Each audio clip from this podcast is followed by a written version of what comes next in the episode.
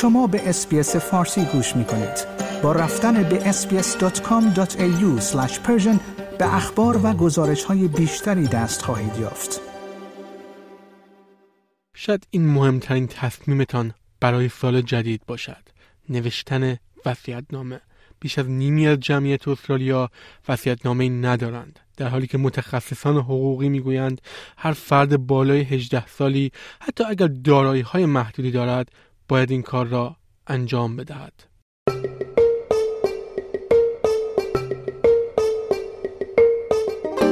گزارش ویژه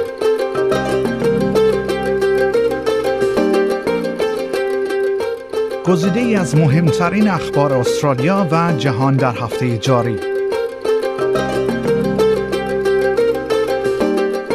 کاری از برنامه فارسی رادیو SBS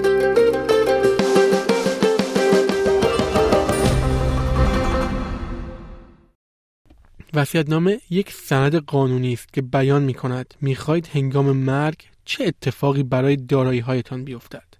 مرگ بدون وصیت‌نامه می تواند منجر به برداشت بخش بزرگی از دارایی های شما توسط سازمان های دولتی و همچنین ایجاد اختلاف بین اعضای خانواده تان شود.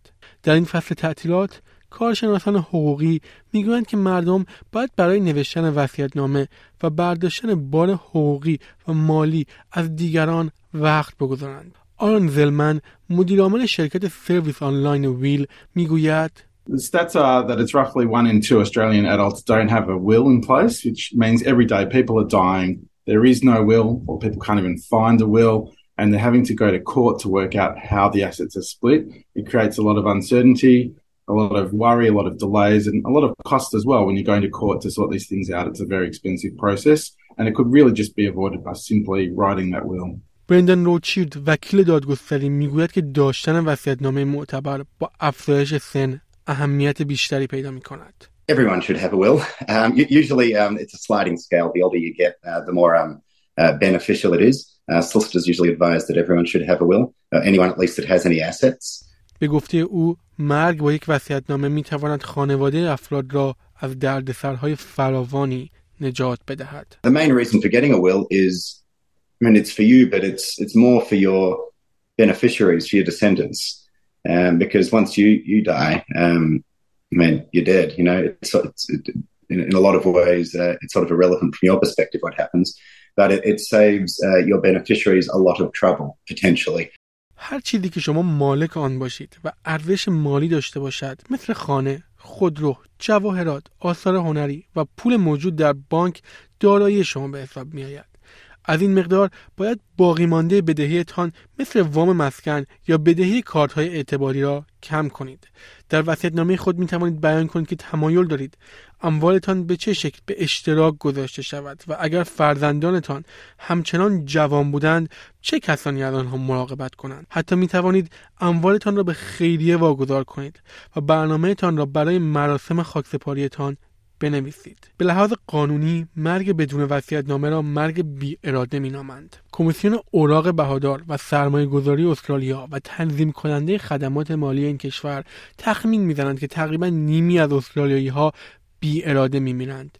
این می تواند منجر به برداشت سی درصد دارایی ها توسط سازمان های دولتی شود. برندان روچید می‌گوید که مردم لزوما نیازی به صرف صدها دلار برای تهیه نامه ندارند. The, um, the cost of doing a will is actually quite low. Um, there is a, a, a law that says a will written on a napkin is considered a valid will. So anyone can write a will. You do not need a lawyer um, to um, sort out a will for you. Um, uh, lawyers do help with wills. The reason, the main reason why people get lawyers to assist with wills is in the event of an argument, it's more likely that your will is going to be upheld if it's if it's been drafted and signed in front of a lawyer.